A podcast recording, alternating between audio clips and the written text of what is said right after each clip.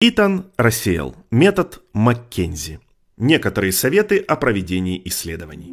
Используйте эти доказавшие свою эффективность советы для того, чтобы быстро включиться в свое исследование. В процессе подготовки этой книги я опросил множество бывших сотрудников компании, которые помимо хорошо структурированных ответов дали еще несколько советов о том, как добиться успеха в различных аспектах работы в компании. Ниже представлены некоторые из них, которые помогут вам работать более эффективно. Начните с годового отчета.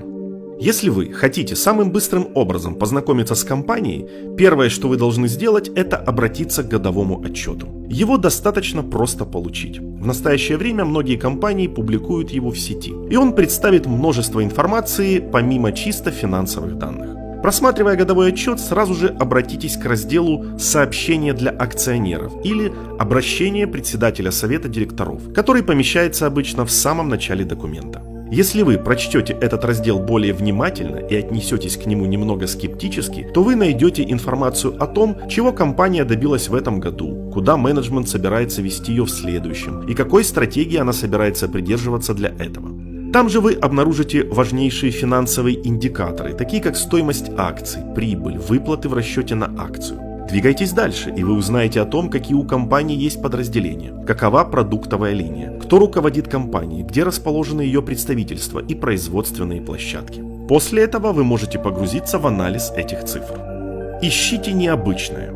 Когда вы собрали горы данных, относящихся к вашей проблеме, попытайтесь найти исключения, то есть те цифры, которые особенно хороши или плохи. Используйте компьютер для этой работы. Предположим, вы собрали данные, касающиеся продаж компании. Введите средние продажи каждого продавца и разделите их на количество обслуживаемых счетов, скажем, за последние три года. Так вы получите средние продажи в расчете на один обслуживаемый счет. Внесите эти данные в вашу любимую аналитическую программу и отсортируйте их от больших к меньшим. Затем отберите два или три лучших и худших показателя. Поздравляю, вы только что нашли плодородную почву для своего исследования. Определите, почему цифры настолько хороши или плохи, и вы найдете дорогу к решению всей проблемы. Ищите лучшую практику. Есть такая старая поговорка «Неважно, насколько ты хорош, всегда есть кто-то лучше тебя».